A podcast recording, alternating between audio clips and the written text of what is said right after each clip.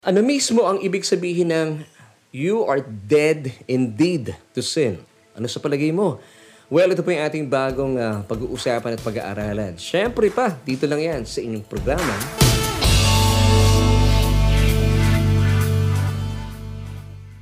Hello kaibigan, kumusta po kayo? And uh, salamat po once again for joining me sa isa na namang edisyon na ating programang uh, Solution with Laverne Ducot. Ito nga po ang programang naghahatid ng tuon at tugon sa ating bawat tanong. And it's Tuesday once again. Ibig sabihin, meron po tayong bagong topic na pag-uusapan at aalamin po natin kung ano po ang sinasabi ng Biblia ugnay po dito na sadyang may kinalaman pong uh, sadya sa ating mga buhay-buhay bilang mga individual at bilang mga mananampalataya. Kaya naman, imbitahan na po lahat ng inyong mga kababayan, mga kaibigan, mga kapamilya, at mga kakilala at tayo po ay uh, sama-samang matuto kahit man lang sa loob ng ilang minuto. Dito po yan sa Solution with Laverne Ducot. Ito nga pong programa naghahatid ng tuon na tugon sa ating bawat tanong. At gaya po na aking pinag-usapan at uh, ibinigay na po sa inyo kanina ating katanungan. Dito po iikot ang ating mga pag-uusapan.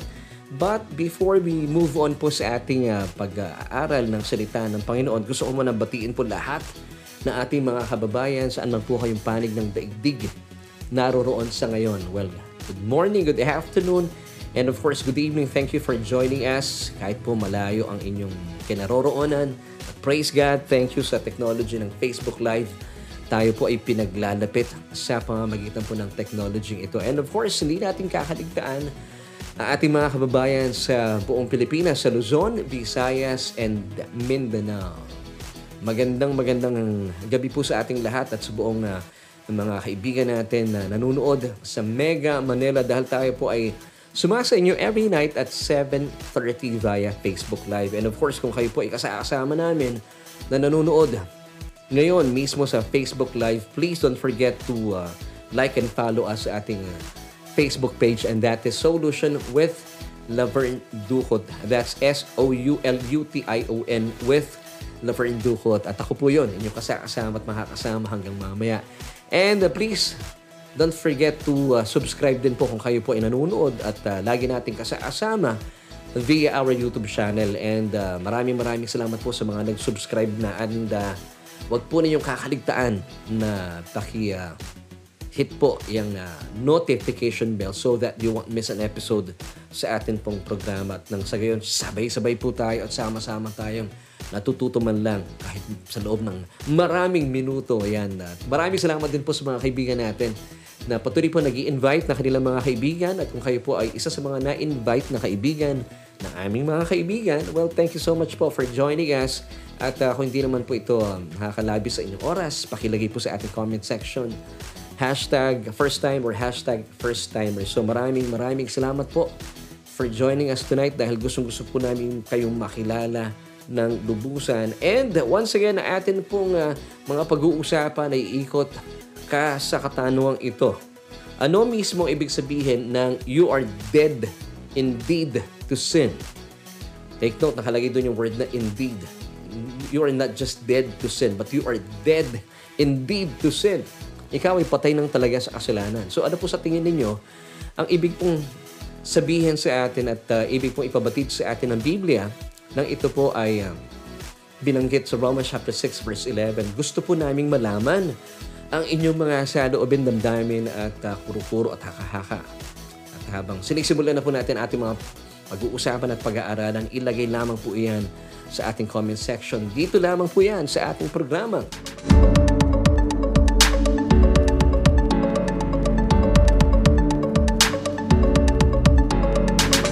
Well, gaya po na aking uh, sinabi kanina ay atin pong pagyayamanin na ating um, kaalaman sa pamagitan po ng ating pag-aaral, ugnay po sa sinasabi na ating key verse for tonight na atin din pong binanggit na at uh, pinag-usapan last Tuesday. Dito pa rin po yan sa ating Bible study online, which is of course Romans chapter 6 verse 11. Now, sa mga kaibigan po natin hindi po nakasabay at hindi po natin nakasama sa ating uh, previous episode nitong Tuesday, I invite you, I encourage you please to uh, watch it. Nang sa gayon ay uh, mapagyaman po kayo sa ating mga pinag-usapan. At doon po sa nakalipas nating episode ay pinag-usapan natin na bakit hindi na po natin kinakailangang mamatay sa ating ah, buhay sa araw-araw? Bakit hindi na kailangan yung tinatawag na dying to self daily? So pinag-usapan po natin yon nitong nakalipas na Tuesday at ginamit din po natin ang ating magiging key verse for tonight which is Romans chapter 6 verse 11 na magbibigay naman po ng tugon sa ating katanungan sa ngayon. Muli po yung tanong natin ay ito.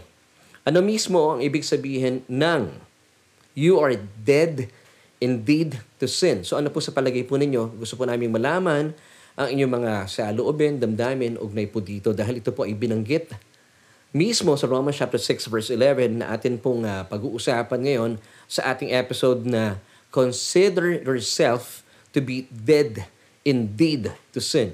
You are not just dead to sin. Take note mga kaibigan at mga kapatid. But the good news is, sabi po ng Romans 6 verse 11, you are dead indeed to sin. Nandun po yung napakahalagang uh, salita na indeed. Sa Tagalog ay hindi ka lang basta patay sa kasalanan, ikaw ay talagang patay nasa kasalanan. So pakilagay po sa ating comment section. I am dead indeed to sin.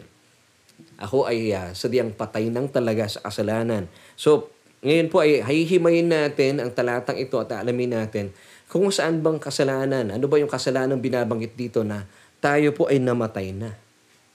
At pagyayamanin po natin ito, syempre pa, sa tulong po ng pagtuturo sa atin ng banal na spirito. So basahin na po natin yung ating key verse for tonight, which is once again found in Romans 6 verse 11. Likewise, you, also, yung you po dito ay mga mananampalataya. Pag sinabi nating mananampalataya, siyang nakipag-isa siya, sa ating Panginoon Heso Kristo, siyang tumanggap sa Panginoon Heso Kristo bilang kanyang Panginoon at sariling tagapagligtas. So, ibig sabihin, meron na siyang ugnayan sa ating Panginoon Heso Kristo. Kagaya ko, at kagaya mo. Likewise, you also reckon yourselves to be dead indeed to sin, but alive to God in Christ Jesus our Lord. So sabi po ng talata, kung ito po ating tatagalugin, ay atin daw pong uh, ikonsidera yung ating mga sarili bilang mga patay na sa kasalanan. Talagang patay na sa kasalanan. Pero tayo po ay nabubuhay sa Diyos. Tayo ay buhay sa Diyos bilang mga nakipag-isa na kay Kristo Jesus. Wow, hindi po ba napaka ganda po ng paalalang ito? Ikaw na nakipag-isa na sa bugtong na anak ng Diyos, ikaw na maituturing na bagong nilalang, sabi ng 2 Corinthians 5, verse 17, Therefore, if any man is in Christ, ikaw yon at saka ako. He is a new creation. All things, old, mga nakalipas, na ikaw, all things have passed away. Behold, pag sinabing behold, You have to be aware. You have to be conscious about your new self because all things have become new. Ang ganda ng word na yun, new. Di ba? Ang sarap po na kayo po ay binago ng lubusan. At yan po ay uh, atin pong uh, nakamit at naisa katuparan dahil po nang tayo po ay nanampalataya kay Kristo at sa kanyang mga tinapos na gawa doon sa krus ng Kalbaryo. So, sabi po ng ating mga nakagisnan at uh, nakagawi ang turo kung babalikan po natin itong Romans chapter 6 verse 11, nung sinabi daw po ito ni Apostol Pablo sa mga taga-Roma na likewise you also reckon yourselves to be dead indeed to sin, but alive to God in Christ Jesus. Ang paalala po sa atin ng uh, karamihan po sa mga tagapagturo and even until to this time, ang sinasabi po nila kapag naririnig ko po ipinipreach itong Romans 6 verse 11, sabi nila bilang isang mananampalataya, bilang isang born again Christian, bilang mga nakipag-isa na kay Kristo, dapat hindi ka na gumagawa ng kasalanan. Ikalawa, sinasabi nila, iwasan na ang paggawa ng kasalanan. Well, pag pinapakinggan po natin ito mula sa pulpito, at kung kanina man pong tagapagturo, quote-unquote ng Ebanghelyo, sabi nila, ito po ay napakaganda at marangal pakinggan. Pero ang tanong, paano mo ito isasagawa? Kasi pag ito po yung isinagawa, gamit po ang inyong lakas at ang iyong disiplina, bumabalik na naman po tayo sa kautusan. Kasi pinapairal natin yung ating sariling kakayahan because the old law-keeping covenant is based on man's performance, his ability to perform in keeping the law. So paano ka ngayon? Anong basihan na naman po ng mga tao? ng mga mananampalataya para hindi ka na magkasala at umiwas ka na sa kasalanan. Of course, Ang katuruan po na atin nakagisnan ay babalikan na naman sa sampung kautusan. So malinaw na hindi po ang banal na spirito ang kumikilo sa atin. So magkakaroon po tayo ng kalituhan na naman. Hindi po ba tayo po ay binago ng Diyos at ang banal na spirito bilang nananahan sa ating mga spirito, siya po ang kikilos para sa atin. Kaya po tayo nabago, di ba? Bilang mga born again Christian, bilang mga regenerated being. Ano po ibig sabihin ng mga uh, born again? Ito po ang tawag po ng mga theologians dito ay regeneration, yung experience. Yung born again experience, it's regeneration. It's an act of God. Take note. Hindi po tayo kumilos. It's an act of God where a spiritually dead person, like us before, ay binago po. Is made alive in Christ through the Holy Spirit. It's not through keeping the Ten Commandments. It's through the Holy Spirit. Why? Because it's an act of God. Hindi po ito pagkilos ng sino mang tao. Kahit kristyano pa po kayo. It's an act of God where a spiritually dead person is made alive in Christ through the Holy Spirit. So simula hanggang sa kawakas-wakasan, wala po tayong iniambag. Ang Diyos po, ang banal na Espiritu ang kumilos sa ating pagbabago. Amen. Because sabi nga po ng Ephesians chapter 2 verse 8, For we have been saved by grace through faith. Not of ourselves, it is the gift of God, not of works, lest anyone should boast. Kaya nga po, wala po tayong pwedeng ipagmalaki sa Diyos kung bakit tayo po inaligtas at yung ating kaligtasan po ay nagbunga ng ating pagbabago. Ito po ay pagkilos pa rin ng Diyos. Pagkilos pa rin ng banal na spirito na tayo po ay nanampalataya sa mga tinapos na gawa ng ating Panginoong Heso Kristo. So, muli po, paano ba talaga na may isa sa katuparan? Ang katotohanan ay naisa katuparan na po ang Romans chapter 6 verse 11. So, hindi pala ito tumutukoy sa hindi paggawa ng kasalanan. O kung ikaw ay isang mananampalataya na, iwasan na ang pagkakasala kasi po talaga lang eh hindi natin ito magagawa. Although magandang pakinggan, marangal sa pandinig, pero hindi po ito talaga kakayanin ng sino man. So let's go back to Romans chapter 6 verse 11. Likewise, you also. So malinaw po sa atin yung you dito ay mga mananampalataya ang kagaya ko at kagaya mo. Reckon yourselves to be dead indeed to sin, but alive to God in Christ Jesus our Lord. So alamin po natin yung mga salitang napakahalaga po sa talatang ito. The first uh, word po na akin pong bibigyan ng tuon. Kasi di ba yung programa natin ay pagbibigay ng tuon at tugon sa ating tanong. So, hindi lamang po natin binibigyan ng sagot yung ating tanong, nagbibigay din po tayo ng tuon sa mga salitang importante na dapat po nating isinasaalang-alang bilang mga nag-aaral. Kaya nga po ito yung ating Bible study online. So pagtutuunan po natin this time, yung word po na recon, na akin po nga tinalakin na rin po last Tuesday and I believe pati po nitong Sunday ay uh, binalik-balikan po natin yung salitang ito. Now, what's is this word recon? Sabi po ng uh, dictionary recon, definition po nito ay to accept something as certain. So dapat to, ito po isang bagay na tiyak na ating tinatanggap at pinapaniwalaan. To accept something as certain. Ikalawang definition, to take into account. And the uh, first, third definition, to consider. And that's why today ang atin pong message is entitled, Consider yourself to be dead indeed to sin. So, that's it. Recon. It's to consider, to take into account, to accept something as certain. So, sa wikang Griego po, ito ay logizomai. Balikan po natin yung Romans chapter 6 verse 11. Likewise, we also recon So in Greek, that's logizomai. To take into account, to consider, to calculate. Wow, that's a new word, no? To calculate or to accept something as certain. To, so to calculate or to consider yourself dead indeed to sin. I like the word indeed. Ibig sabihin, talagang talaga. Hindi ka lang basta patay sa kasalanan. You are dead indeed to sin. Ang galing po ng banal na spirito, nilagay pa yung word na yun, indeed. Ibig sabihin talagang it is certain that you are dead to sin. Certain because something happened at the cross. Kaya po yun ang pag-uusapan natin. So, so natuon na po natin. Nabigyan na po natin ng um, pag-aaral yung salitang recon. Once again, that's to consider, to calculate, or to accept something that is certain. Samantala, alamin naman po natin ngayon yung word na likewise. Kasi nagsisimula yung Romans 6 verse 11 sa likewise. What is this word according to dictionary? So ang ibig sabihin po nito, it's an adverb which means in like manner or in the same manner. Likewise. Similarly. Yun ibig sabihin ng salitang ito. So once again, basahin po natin itong Romans 6 verse 11 which is our key verse for tonight.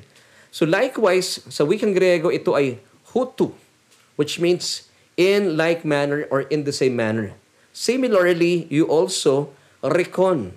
Ito na yung salita, recon or logizomai. To accept something that is certain, to consider yourselves to be dead indeed to sin. Wow!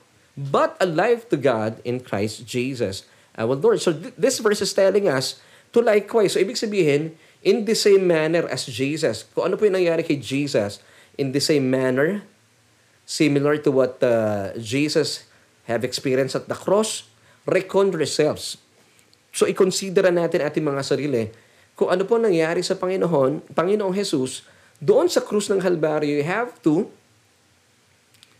consider yourself. Bakit po siya ay patay sa kasalanan? Because at the cross, as we likewise, as we um, uh, consider ourselves, napako po ang Panginoong Jesus, we were crucified with Christ. According to Romans chapter 6 verse 6. Amen. Amen. So hindi lamang po natapos doon. We died with Christ also. This is likewise, ha? And we were buried with Christ. Likewise, nung nabuhay po maguli ang ating Panginoon, let us recon ourselves, consider ourselves, siya po ay nabuhay maguli. He was raised after three days. So tayo po bilang mga nakipag-isa na sa ating Panginoon Heso Kristo, likewise, in the same manner, recon, consider, kung nabuhay po ang Panginoon Heso Kristo, tayo po ay nabuhay di maguli. And that's why we were we are called today born again Christians. Nabuhay na maguli. Nagkaroon ng tinatawag na rebirth na-revive po tayo. Amen. Nagkaroon tayo ng bagong espiritu. Yung espiritu nating patay ay binigyan po ng buhay nung tayo po ay kumilala at nanampalataya sa ating Panginoon Heso Kristo. So once again, ano po sinasabi in Romans 6 verse 11? Likewise, in the same manner. Kung ano po nangyari kay Jesus, let us recon ourselves. Dead indeed to sin, but alive to God in Christ Jesus. So this what this was what happened to us So once again, let us likewise, come on church, pakilagay po sa ating uh, comment section. Yes, church din po kayo. Likewise, and recon ourselves to be dead indeed to sin. So narito po ang dapat po na, na dapat maging malinaw sa atin bilang mga mana ng palataya. Kasi maraming po mga tao sa ngayon, maraming mga mana ng palataya, pag tinatanong natin, you are dead indeed to sin, babalik na naman po sila doon sa kaisipan na atin po nakagawian at naka Yes na na pag daw ikaw ay patay na sa kasalanan, dapat hindi ka na nagkakasala, hindi ka na gumagawa ng kasalanan. Then they go back to the Ten Commandments. Hindi po ito ang sinasabi ng mga tal- ng talatang ito, Romans 6 verse 12, uh, verse 11. Now, aalamin po natin kung saan po namatay ang Panginoon sa kasalanan. At kung saan po siya namatay, likewise, in the same manner, recon. Let us consider ourselves. Kung ano po nangyari sa Panginoon, yun din po ang nangyari sa atin. So I'll be giving you these two questions para maging malinaw po sa atin kung saan tayo namatay. Ano yung sinasabing we are dead indeed to sin? Now, the first question is this. Did our Lord Jesus Christ die to the power and influence of sin? Ulitin po natin yung ating first question. Did our Lord Jesus Christ died to the or die to the power and influence of sin? Second question is, did our Lord Jesus Christ die to the imputation of sin? So once again, basahin po natin yung question number two. Did our Lord Jesus die to the imputation of sin? So ano po sa tingin ninyo ang tamang sagot po sa da- dalawang katanungan ito? First one uh, uh, or second one? Kapag nalaman po natin ang sagot po kasi dito, if Jesus died to the influence and power of sin, yun din po ang nangyari sa atin. Now, if Jesus died to the imputation nung guilt and punishment of sin, yun din po ang nangyari po sa atin. Kung kaya nga po inilagay ng banal na spirito sa Romans chapter 6 verse 11, yung words na likewise in the same manner and recon to consider ourselves. So, I hope you're getting this mga kaibigan. at ah, kayo po ay nakasasabay sa ating pag-aaralan. So balikan po natin questions natin kanina.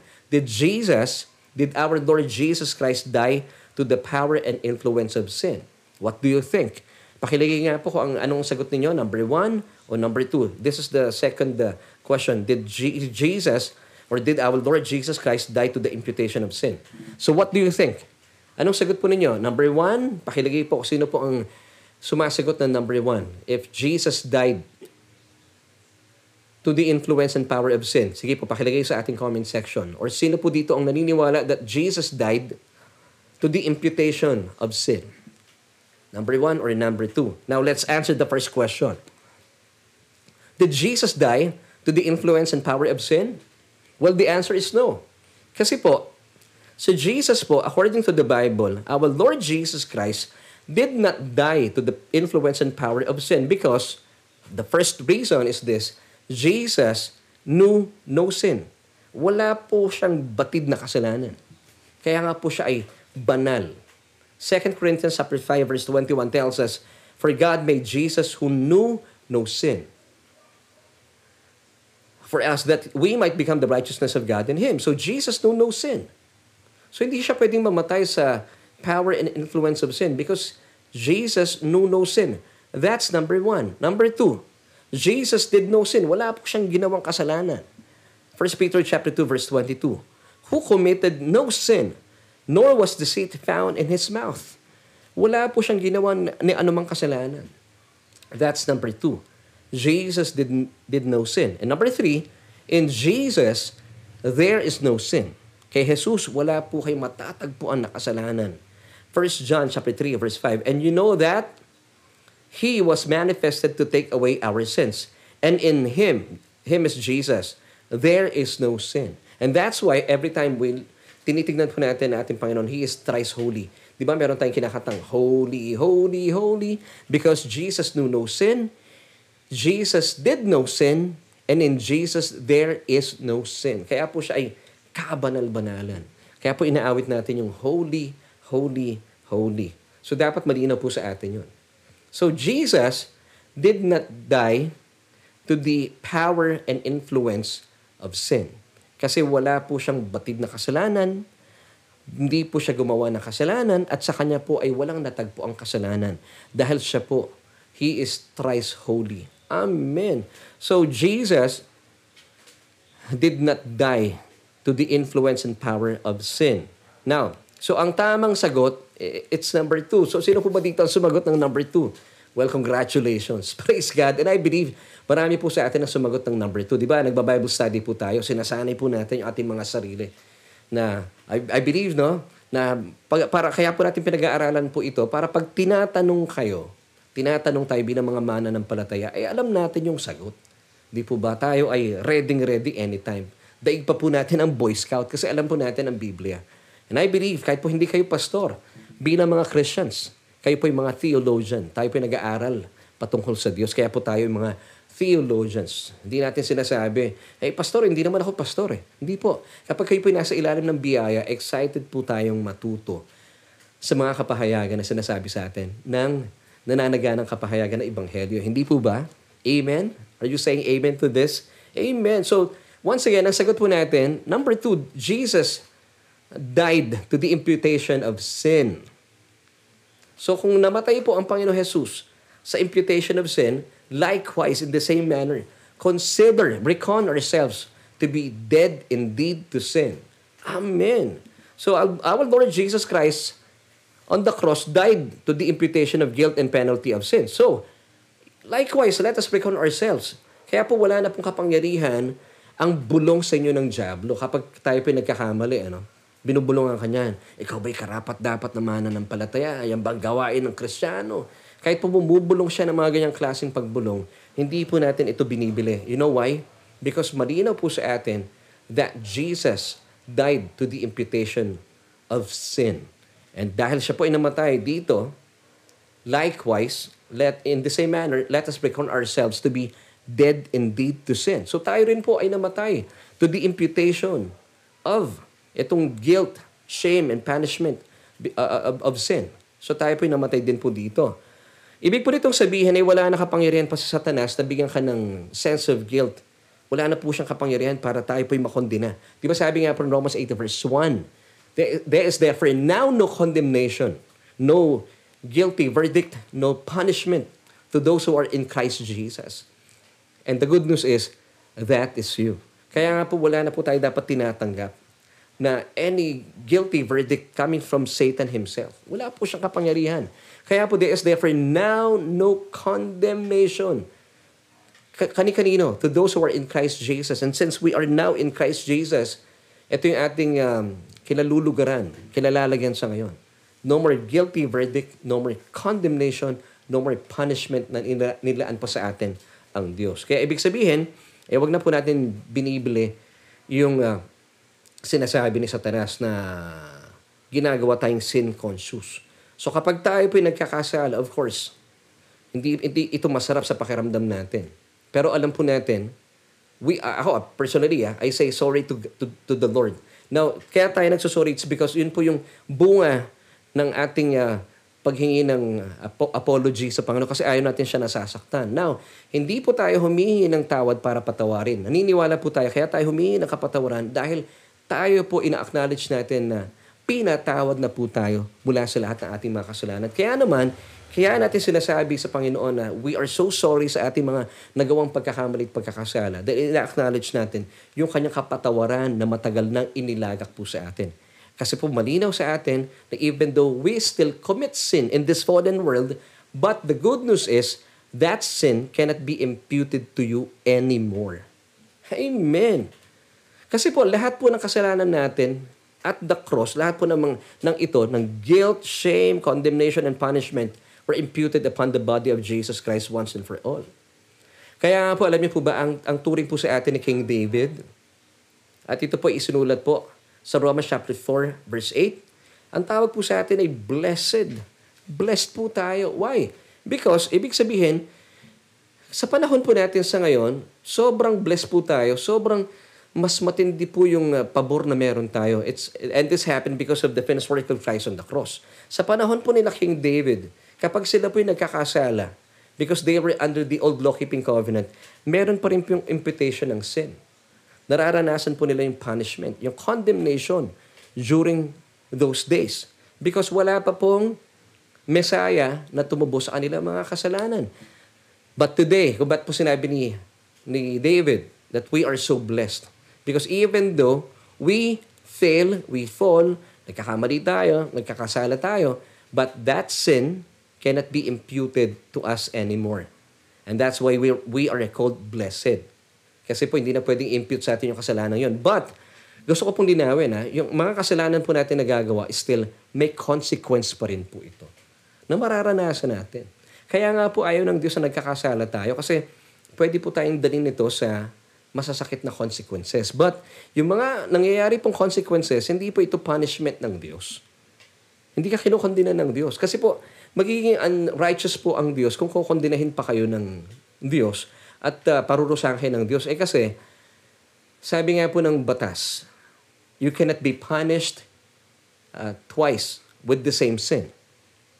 Napagbayaran na yung kasalanan mo sa krus ng Kalbaryo. Na kung pagbabayaran nyo pa rin po ito, at kapag ito po'y pinapaniwalaan nyo, you are negating the finished work of Christ on the cross. You are insulting the finished work of Christ on the cross. Now, balikan po natin yung sinasabi ni uh, King David kung ba't tayo blessed even though we still sin. Because that sin that you have committed cannot be imputed to you anymore. Because 2,000 years ago, lahat po na ating mga kasalanan were imputed. Lahat ng condemnation, shame, guilt, lahat po were imputed upon the body of Jesus Christ. And that's why today, ito pong sin na ito cannot be imputed to us anymore. And that's why King David, uh, ang tingin niya sa atin, tinuturing tayong blessed. Romans chapter 4 verse 8 tells us, Blessed is the man. Sino tong man na ito? Tayo pong mga nasa ilalim ng biyaya. Blessed is the man to whom the Lord shall not impute sin. Amen. Because sa panahon po natin sa ngayon, bilang mga nanampalataya at nananampalataya kay Kristo Jesus at sa kanyang mga tinapos na gawa sa krus ng Kalbaryo, kung bakit po tinatawag ang Ebanghelyo na mabuting balita. Kasi po ang lahat po ng ating mga kasalanan, wala na po itong uh, guilty verdict, wala ng punishment. Because once upon a time, 2,000 years ago, lahat po ng ating mga kasalanan were imputed, lahat po ng ng kasamaan, lahat ng hindi mabubuting bagay, lahat ng kahihiyan, lahat po ng mga bagay na talagang eh, unimaginable, lahat po na ito were imputed, ibinunto ng Diyos sa katawan ng ating Panginoon Heso Kristo, which He did not deserve, of course. Ngayon, tayo po na nampalataya sa Kanya at sa Kanyang mga tinapos na gawa sa krus ng Kalbaryo, inilaan po sa atin, imputed po sa atin ng Kanyang righteousness bilang kaloob, which is of course, we do not deserve this. Kaya po ang tawag dito ay biyaya, undeserved, unearned and unmerited favor. So this is the gospel. Amen.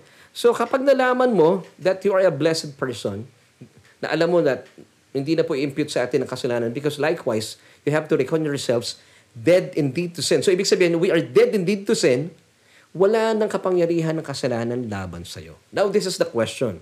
Dito po nagkakaroon ng problema maraming mananampalataya. Sinasabi nila, alam mo pastor, kapag yan ang pinapahayag mo sa mga tao, sa mga Kristiyano, sigurado ang mga Kristiyano ay magwawala at magwawalwala sa kasalanan. Well, this is not true. Ang magwawala sa kasalanan, silang walang banal na spirito sa kanilang spirito. Now, kung kayo po naniniwala kayo, kapag tinanggap niyo yung teaching na ito ay magwawala ka sa kasalanan, Well, tanungin po natin ating mga sarili, totoo po ba kayong mananampalataya? Totoo po ba tayong ligtas? Kasi ang alam kong ligtas, ang nangunguna sa kanya, hindi ang kanyang flesh, hindi ang kanyang laman, kundi ang banal na spirito na kumikilo sa kanyang spirito. And the more po natin nakikita ang kabutihan ng Diyos na ginawa sa atin, God's goodness will lead us to repentance. Even though we fail. At alam po natin, even though we commit sin, we fall, we commit sin, but that sin cannot be imputed to us Magwawala po ba tayo sa kasalanan? No. As a blessed person? No. Hindi tayo nag enjoy sa paggawa ng kasalanan because tayo po bilang mga mana ng palataya. Remember Ephesians chapter 2 verses 8 to 10? For we have been saved by grace through faith and not of ourselves. It is the gift of God. Verse 9, not of ourselves, lest anyone should boast. Now, ito po maganda sa verse 10 ng Ephesians chapter 2. We are God's masterpiece. Ang, ang obra maestra po ba ng Diyos ay magwawala sa kasalanan? Tell me, bilang isang obra maestra, alam mo ikaw ay malinis na malinis na, pinatawad sa lahat ng iyong kasalanan. Gagawa po ba kayo ng kabalbalan sa harapan ng Diyos? No. If you believe and you are established that you are God's masterpiece, alam mo, puting-puti ka na. Puting-puti ang damit mo, may mag- magyayaya sa'yo sa putikan. Sasama po ba kayo? Hindi mo gagawin yon kasi alam mo, pinaging malinis ka na. Kapag bagong toothbrush ka, kakain ka pa ba ng chocolate kapag may nag, nag-invite sa'yo, kumain ng chocolate? Nasabihin ng iba, oh, pastor, gusto ko yan. Pero sa totoo lang, di po ba, kapag tayo pa'y bagong toothbrush na, at patulog ka na, hindi ka nakakain ng mga bagay na pagpapadumi pa sa iyong uh, ngipin. Ganon din po tayo. Believing, and not just believing, we are established that we are God's masterpiece. Created in Christ Jesus for what? For uh, for uh, doing sin? No, for doing good works. Kasi ito na po yung nature natin.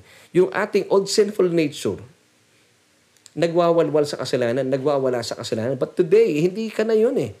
You are created in Christ Jesus for doing good works. Ito po yung bunga ng ating kaligtasan. Kaya ka gumagawa ng mabuti sa Diyos, vertically speaking, and horizontally speaking sa mga tao, this is the cross, It's because, alam mo, ikaw ay ligtas na. At ang iyong kaligtasan, namumunga. You are working out for salvation. Hindi sa paggawa ng kasalanan, sa paggawa ng mabuti. Ngayon, bakit ka gumagawa ng mabuti? Kasi alam mo ang katotohanan that you are dead indeed to sin. Wow! So, kapag nalaman mo ang katotohanan ito, hindi ka talaga magwawala sa kasalanan, but lalo ka mai in love sa isang Diyos na una nagmahal sa iyo. Wow! Lalo ka mai-in love at maglilingkod sa isang Diyos na nagpatawad sa iyo. Amen! And of course, paano ka pa mag enjoy sa paggawa ng kasalanan? Eh sabi po ng Biblia, patay ka na sa kasalanan. Patay na yung, yung warehouse ng iyong ng paggawa ng kasalanan. Romans chapter 6 verse 2 tells us, Certainly not. How shall we who died to sin live any longer in it? Paano ka mabubuhay sa kasalanan kung patay ka na sa kasalanan? Now, tell me, paano? Hindi ka pwedeng mabuhay sa isang bagay na patay ka na. Now, saan tayo buhay? Buhay tayo, tayo nabubuhay na sa Diyos bilang mga nakipag-isa na kay Kristo. Kung nabubuhay ka para sa Diyos, hindi ka nabubuhay para sa kalaban ng Diyos, kay Satanas. Kasi bago ka nang dilalang. Hindi po ba? Now, Uulitin ko po, tayo po mga binago ng Panginoon, kapag alam po natin ang katotohanan ito, hindi ka magwawala sa kasalanan. Kasi po ang tunay na mananampalataya, ang tunay na ligtas, kapag ang banal na spirito po ay nananahan sa kanyang spirito. Even though nagkakamali tayo, we fall, we fail, we commit sin, bumabangon tayo kaagad. Bakit? Hindi na tayo nag enjoy doon kasi bakit? Hindi na po natin nature ang kasalanan.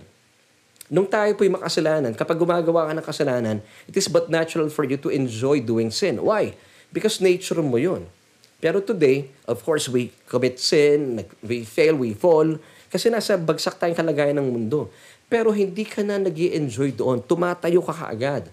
At ang tunay na isang mana ng palataya, take note of this. Listen, mga kaibigan, hindi na po kayo nananatili sa kasalanan because hindi na po iyon ang inyong uh, lugar na kinalalagyan. Kagaya po ng mga butterfly. May mga pagkakataon nalalaglag sila sa dumi pero lumilipad pa rin yan. Hindi sila nananatili sa putik. Ganon din po tayo. Amen. 1 John chapter 3 verse 6 tells us, No one abides in Him, in Jesus, keeps on sinning. Wala pong nananatili. Yung abide po dito is stay. Nananatili sa Panginoon Jesus na nag enjoy sa kasalanan. No one who keeps on sinning has either seen Him or known Him. Na kung kayo po, sabi mo, mana ng palataya ka. Pero sabi mo, kapag ipinalaganap mo ang mensahe mo, Pastor Laverne, na na no more imputation of sin, magwawala ako sa kasalanan. Now, kung yan, ang, yung mindset, well, mukhang hindi pa po kayo ligtas. Kasi ang nananag, nananagana pa sa inyo, yung, yung sinful nature. Eh, pag kayo po'y mana ng palataya na, patay na to eh. Hindi pwedeng mabuhay ang inyong sinful nature. Today, as a believer, since sa'yo na, nasa sa inyo ng Espiritu, ang banal na Espiritu ng Diyos, you are partakers na po ng God's divine nature. Why? Because you are now a new creation. You are now in Christ Jesus. Yung word po na in is a preposition of location. Now, what is preposition of location? Preposition of place. It tells you where you are today. You are in Christ. You are no longer in Adam.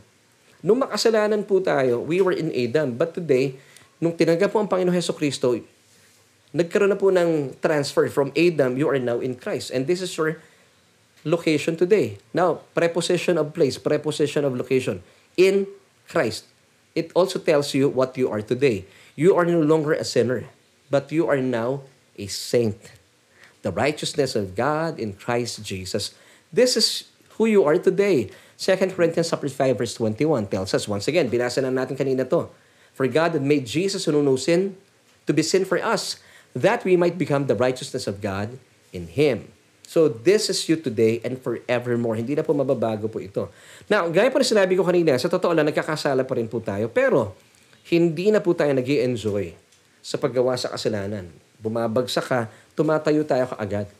Kasi hindi na ito yung kalikasan mo. Dahil tayo ngayon, bilang mga nakipag-isa na kay Kristo Jesus, tayo po ay nabubuhay na, hindi sa paggawa ng kasalanan.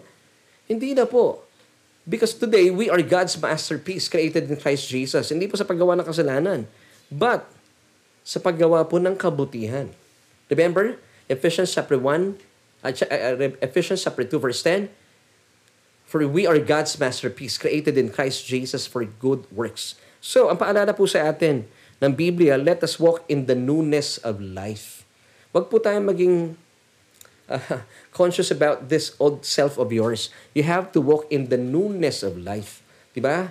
Sabi nga po ng 2 Corinthians 5 verse 17, once again, Therefore, if anyone is in Christ, he is a new creation. So, every time na pinapaalalahan mo sarili, sarili mo sa katotohanan ito, lumalakad po kayo in the newness of life. All things have passed away Behold, all things have become new. Amen. So tayo po, ngayon, bilang mga nakipag-isa na kay Kristo, this is good news. Tayo po ay patay ng talaga sa kasalanan. We are dead indeed to sin. Now, tayo po ngayon nabubuhay. Hindi na tayo nabubuhay para sa ating mga sarili. Hindi na para sa ating laman. Hindi na para sa ating nakalipas na patay ng uh, makasalanan kalikasan. Tayo po ngayon ay patay na talaga sa kasalanan. We are dead indeed to sin. Pero ito po maganda. Kung patay ka na sa kasalanan, ang buhay mo ay nabubuhay na para sa Diyos.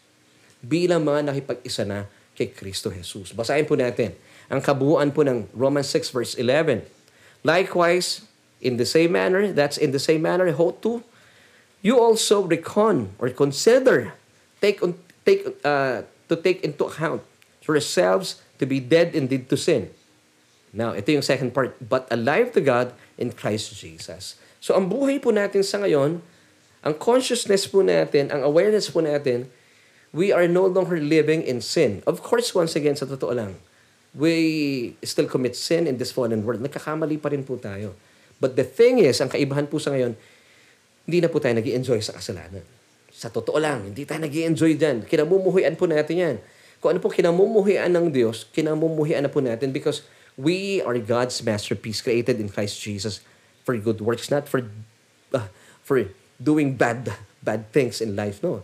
For good works. Amen. Not for bad works, for good works. Amen. So I I hope malinaw po ito sa atin. So bilang pagtatapos, ay balikan na po natin ating tanong kanina. Ano mismo ibig sabihin ng you are dead indeed to sin? So atin pong solution as we end, bilang mga nakipag-isa na kay Kristo, Jesus, bilang mga born-again Christian, mga mananampalataya, ikaw yon at saka kagaya ko. Likewise, pag sinabing likewise in the same manner, let us consider ourselves or recon ourselves.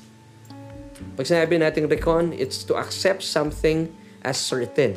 Ano po yung tatanggapin natin bilang tiyak? Tanggapin natin. Paniwalaan po natin, maitatag po tayo. Let us recon. Let us consider ourselves to be dead indeed to the imputation of sin.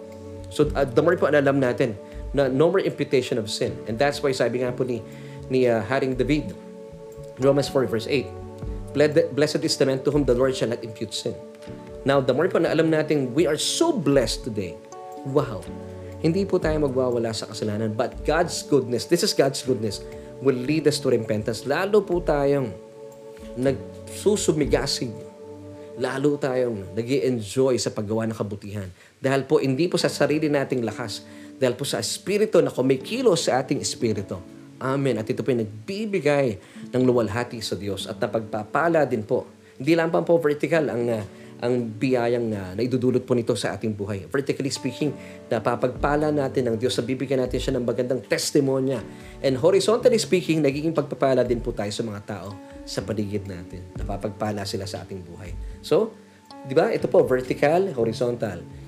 Na, naipsa sa pamuhay po natin ang krus, ang mga tinapos na gawa ng Panginoong Jesus doon sa krus ng Kalbaryo. So ito po ay nangyari at naisa katuparan sa pamagitan lamang po ng masagana at mayamang biyaya sa atin ng Diyos. At kapag alam mo ang katotohanan ito, na wala nang kasalaan ng kapangyarihan ang kasalanan laban sa iyo. Dahil alam mo, ito po ay bunga ng mayaman at nananaganang biyaya sa atin ng Diyos. One last verse and then we'll end.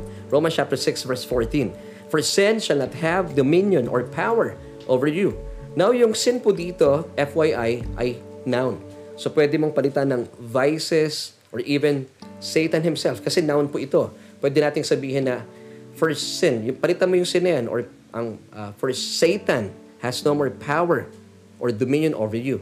Wow, this is awesome. This is powerful. This is good news. Wala pong kapangyarihan talaga si Satanas sa inyo. Why? Because you are not under law, but under grace. So the more po alam natin ang katotohanan ito, na lahat po ng ito ay napangyari at naisa katuparan dahil po sa biyaya sa atin ng Diyos. Ang biyaya is si Jesus mismo. Tayo po ay nananagumpay laban sa kasalanan. Because, once again, as we end, you have to consider yourself dead indeed to sin. Amen.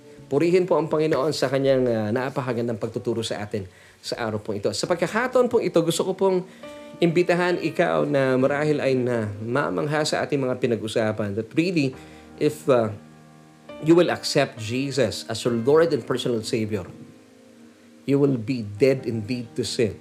Ngayon, kung nararanasan niyo po ang ang uh, ang uh, yung kalawit, yung uh, kapangyarihan ng kasalanan sa inyong mga buhay, hindi po ito matatapos kung hindi po kayo tatanggap at hindi niyo po tatanggapin ang katotohanan na kailangan niyo si Kristo, kailangan niyo si Jesus bilang inyong Panginoon at tagapagligtas. At alam ko po, kinakausap na kayo ng Diyos sa mga oras po ito. And if you have this urge of committing yourself to God, and I believe this is the Holy Spirit who is working now sa inyong mga buhay, huwag na po tayo magpatumpik-tumpik pa. Samantalahin po natin ang pagkakataon, sabi po ng Biblia, because today is the day of your salvation. So all you have to do is just pray this prayer with me. Buksan po ninyo ang inyong mga labi, kaalinsabi po ng inyong mga puso. Sabi ng Romans 10 verse 9 that if you confess with your mouth the Lord Jesus Christ and believe in our hearts that He was raised from the dead, you shall be saved. Amen. So please uh, pray this prayer with me. Sabihin niyo po ito. Buksan po ninyo inyong mga labi. Sabihin mo, O Diyos, kinikilala ko po ang aking sarili. Sa ganang akin ay wala akong kapangyarihan, wala akong kakayahan na iligtas sa aking buhay. Jesus, simula po sa araw na ito, tinatanggap kita bilang aking Panginoon at sariling tagapagligtas. Dahil naniniwala po ako na doon sa krus ng Kalbaryo, inangkin mo ng lahat ah, ang mga kasalanan ko. At dahil dito, nananampalataya po ako. At inaangkin ko rin po, O Diyos, ang iyong kaloob na katwiran at buhay na walang hanggan. Salamat din po sa katotohanan ng aking pangalan ay nakasulat na sa aklat ng buhay. Amen. Kung isa po kayo sa mga nanalangin ng panalangin ito, well, you must believe that you are dead indeed to sin at kayo po ay ligtas na. Amen. Hindi po ba nakakatuwa pong isipin? And this is good news. This is the gospel. At uh, nais po kayong imbitahan, tayo po yung mag-Bible study every Tuesday.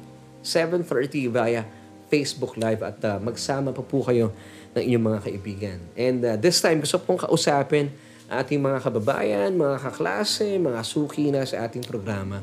Importante po ako po personally, kaya po tayo nagba-Bible study, kaya ako po hinihimay-himay sa inyo yung mga pag-aaral nito. It's because gusto ko po kayong maging maalam din. Bilang mga Christians, I believe we are also theologians. Maaring sabihin mo sa akin, eh, hindi naman ako pastor, pastor eh. Opo, pero tayo po yung mag-aaral ng salita ng Panginoon. Mas mainam kapag meron pong nagtanong po sa atin ng mga talata sa Biblia, kahit paano kaya nating sagutin. So today, sabi ng Romans 6 verse 11, we are dead indeed to sin. Tayo po, likewise, you have to reckon yourselves to be dead indeed to sin. We are uh, dead to the imputation of sin. Wala na pong kapangyarihan ng guilt, condemnation, and punishment sa kas- ng kasalanan laban po sa atin. But of course, kung bakit po ayaw ng Diyos na tayo pinagkakasala, ayaw po niya tayo nasasaktan. Ngayon, ano po, ano po yung sakit na naidudulot sa atin, ating kasalanan? Yung mga consequence po nito. Wala na pong judgment, wala na condemnation, wala nang punishment na inilaan ang Diyos sa kanyang mga anak, gaya mo at gaya ko. Pero, meron pa rin pong consequence na, na, tayo, na ating mararanasan. Yun po yung ayaw ng Diyos na maranasan po natin. At bilang mga mananampalataya, tayo po'y lumakad sa in the newness of life. Lakaran po natin yung pagkatawag sa atin bilang mga obra maestra ng Diyos. Sabi nga po ng uh, Ephesians chapter 2 verse 10, we are God's workmanship. At ang obra ng maestra ng Diyos ay malinis, maganda. Because we were created in Christ Jesus. Not for doing bad things or doing bad works, but we are created in Christ Jesus for good works. At nang sa gayon tayo po ay nagbibigay ng luwalhati vertically sa Diyos. At nagbibigay po ng pagpapala yung ating mga buhay horizontally sa mga tao sa paligid natin. And that's the cross. Amen. So gusto ko po kayong ipag-pray. At uh, praise God ngayon po, alam, po na, alam na po natin ang dahilan at uh, kapahayagan kung bakit tayo patay na talaga sa kasalanan. So, napapagyaman po yung ating uh, isipan sa kapahayagan at karunungan ng Diyos. So I want to pray for you, kaibigan. At alam kong excited po kayo, masaya kayo dahil meron na naman tayong nalaman na kapahayagan. So let's pray. Aming Diyos at Ama makapangyarihan sa lahat. Muli po, thank you so much for giving us a fresh revelation. Especially for those people, sa mga kaibigan po natin, ngayon, ngayon lamang po sila nakapanood sa ating programa. Thank you for using this uh, ministry, Panginoon, na itinalaga mo po kami, ang iyong lingkod at ang aking pamilya. Salamat, Panginoon. At dalayan ko po na patuloy po kaming mapagyaman sa aming mga pag-uusapan, sa aming programa ito. Dito yan sa Solution with Laverne Tuhot. Lord, thank you that we are dead indeed to sin. At kapag alam po namin na katotohanan ito, na itatatag po kami sa katotohanan ito, hindi po kami magwawala at sa kasalanan bagkos kami po ay lalakad sa aming pagkatawag sa bago, sa pagbabago ng aming buhay. Salamat po sa katotohanan ito. Dahil Panginoon, inaangkin po namin ang mga kapahayagang ito na nagmumula mismo sa banal na Espiritu. Sa lamang po ang lahat ng papuri at pagkapasalamat at pagsamba sa matamis sa pangalan ng aming Panginoong Jesus. Lahat po tayo magsabi ng Amen and Amen.